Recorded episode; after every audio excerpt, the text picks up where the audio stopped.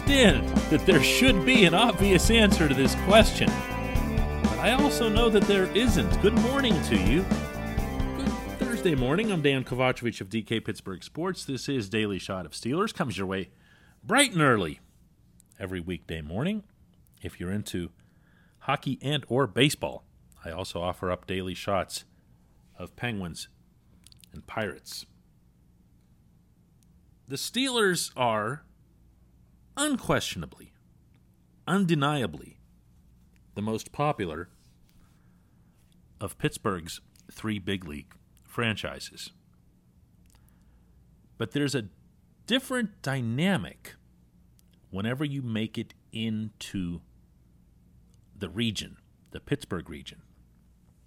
Yes, the Steelers are still the most popular team inside Pittsburgh and environs. But the gap between the Steelers and the Penguins isn't anywhere near as great. In fact, it's pretty tight, and in fact, there are some demographics in which the Penguins win between the two. So where are the Steelers fans? Where do they live? How do they connect? What actually is the nation? Yeah, it's late June and there's not all that much to talk about from the football standpoint and everything. So this is something that I thought about while flying out and back to Denver to cover baseball this week. There are a lot of Steelers fans here. There are a lot of Steelers fans everywhere. People talk about Steelers bars. It's not just about Steelers bars. That's kind of a cliche.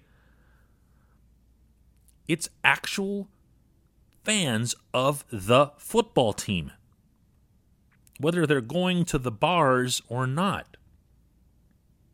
I have spent time with these people. I'll stop someone. This happened actually in Denver just a couple days ago. And I see that one of them is wearing a Pirates jersey and one of them is wearing a Steelers jersey. And they just got out of Coors Field. And I asked where they're from. And they're just Coloradans. What's their connection to Pittsburgh? You know, they had some family, something or other, and they moved a long time ago, like in the 80s when the mills were closing, family, and they ended up here, but mom and dad or someone else in the family got them hooked on the Pittsburgh teams. That's the most common story, is that it had something to do with the mills closing in the 80s and the mass exodus that happened at the time. Most of that demographic moved into the D.C. area. That's why there's so many expats down there. It's also why, by the way, when the Penguins play the Capitals in Washington, you'll hear these awkward chants for "Let's Go Penguins" or something like that, which nobody says. It's just "Let's Go Pens," but they've been gone for a while. I find it awesome that anyone would even try. It's not a criticism. The ones who fascinate me, though, are Steelers fans who are just purely Steelers fans. Like the way people here will pick some English soccer team to follow, and they dedicate everything about their fiber and being to being a supporter of Manchester United or Liverpool or whoever. There are a lot of those as it relates to the Steelers, and I've met them too. People who have never been to Pittsburgh, people who have no intention, apparently, of ever visiting Pittsburgh. The Steelers to them aren't about Pittsburgh. The Steelers are just the Steelers.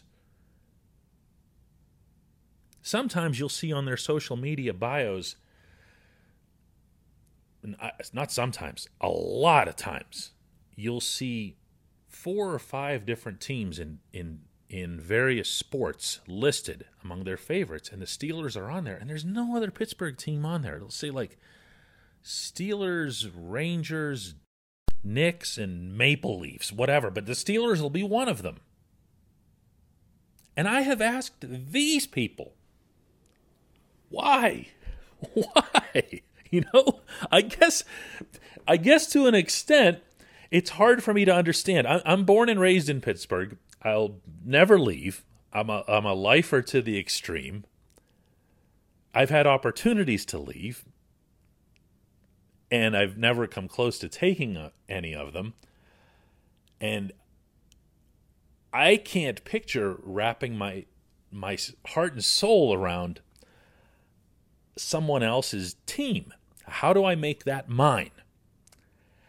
And when I've asked them this, the answers that come are great. They'll say it's a respect for the winning that they've had. It might be that when they were kids, they just liked the logo, or they liked seeing that it was just on one side of the helmet, and there was something that was different about the Steelers. There was something that was tough about the Steelers, something about the brand. They'll mention a player. That also happens a lot. Some of them will go all the way back to the 70s and Mean Joe Green. A lot of them will be more along the lines of a Troy Polamalu. But they gravitate to the brand, to the franchise. And again, to me, it feels a lot like the whole thing with the English soccer team. They live everywhere. That's the answer to my original question here today. Where do Steelers fans live? It's everywhere. And there are so many more of them than there are fans of the Penguins or Pirates outside the city.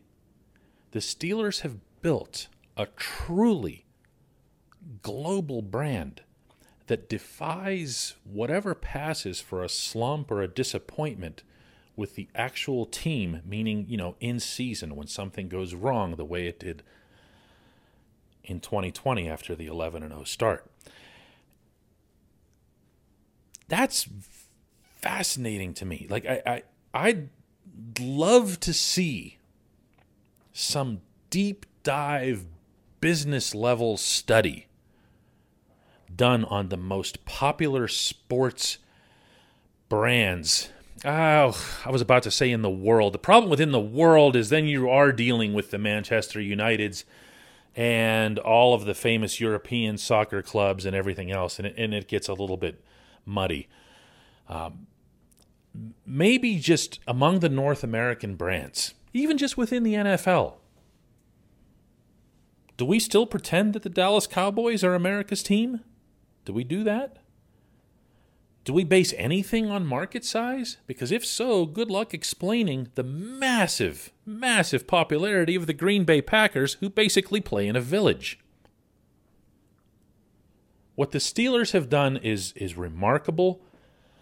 The nation that they've built is remarkable, and I'm not sure that it gets fully appreciated, you know, for what it is, including, ironically, in Pittsburgh.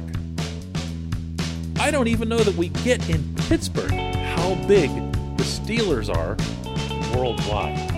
Just having some fun today. When we come back, just one question.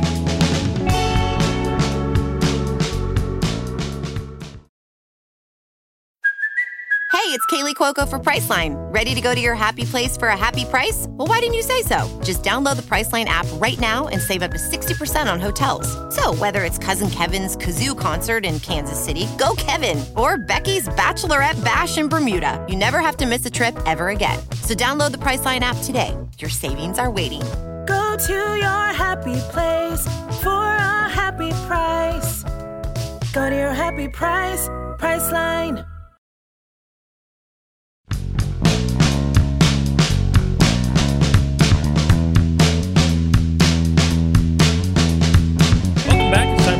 Question, and that's brought to you on this program by the personal injury law firm of Luxembourg, Garvin, Kelly, and George, LGKG. They represent people who've been hurt in car accidents, who need assistance with workers' comp, who filed medical malpractice claims. The attorneys at LGKG pride themselves in doing what they say they're going to do. When they make you a promise, they keep that promise. They've been keeping promises in our region for over 80 years. Learn more about them at lgkg.com. Jim Hester has today's Just One Question. Jim says, good morning, DK. Who do you personally think has the starting inside linebacker position next to Devin Bush when the season starts? Here's what I've got, Jim. I've got Robert Spillane starting, in large part because the coaching staff believes that he'd be more capable of more versatile things and that he'll be a really good run stopper. And every time I think of Robert Spillane and run stopping, I'm thinking probably of the same thing that you are. You know, the massive collision that he engineered with Derrick Henry last season in Nashville down by the goal line. And it was great stuff. And it's the kind of stuff that makes you within your team, your teammates, your coaches, like a legend. And I swear, I believe this guy bought himself an NFL career with that hit from the way they talk about him. And I wonder every time, and I don't even mean to say this in a good way, if they aren't unduly swayed by that hit. I have not seen the same Spillane that they have. I don't get as wound up about him as they do. I respect that they know what they're doing as it relates to football way more than you or I do. So I give pause with any evaluation like that. If they're making a commitment to Spillane, and they did, let's not pretend that this offseason that they didn't choose him over Vince Williams. They did. Vince was gone. Vince went out into free agency. Vince was going to cost $4 million. They said, you're not worth it. Vince goes, apparently doesn't get what he wants, has no interest in leaving, asks the Steelers what it is that they can pay. They say $1 million. Vince comes back, gets all kinds of, this guy's a true Steeler from Mike Tomlin at the pre-draft press conference and everything else like that. But Vince was cut for Spillane already. This decision is past tense. So I believe that Spillane is going to start. I believe that's already been decided. And if it sounds like I've got a little bit of a hesitation here to all this, I do. Because I also happen to believe in Vinny. And I believe that when Vinny gets on the field, he's going to remind everybody yet again for the zillionth time what kind of a football player he has been and still is. Vinny has never gotten his credit in Pittsburgh. Not in terms of his run stopping, not in terms of his pass rushing, running up as many sacks as some of the better ILBs in football, but also in terms of his pass coverage, something that he takes a lot of pride in. No, he's not going to, be tracking guys down and picking the ball like Minkah and whatever, but he does the job. And I am telling you, you're going to see 98 out there. You're going to see 98 on the football field. I appreciate the question. It's good stuff. I appreciate everybody listening to Daily Shot of Steelers. We'll do another one tomorrow.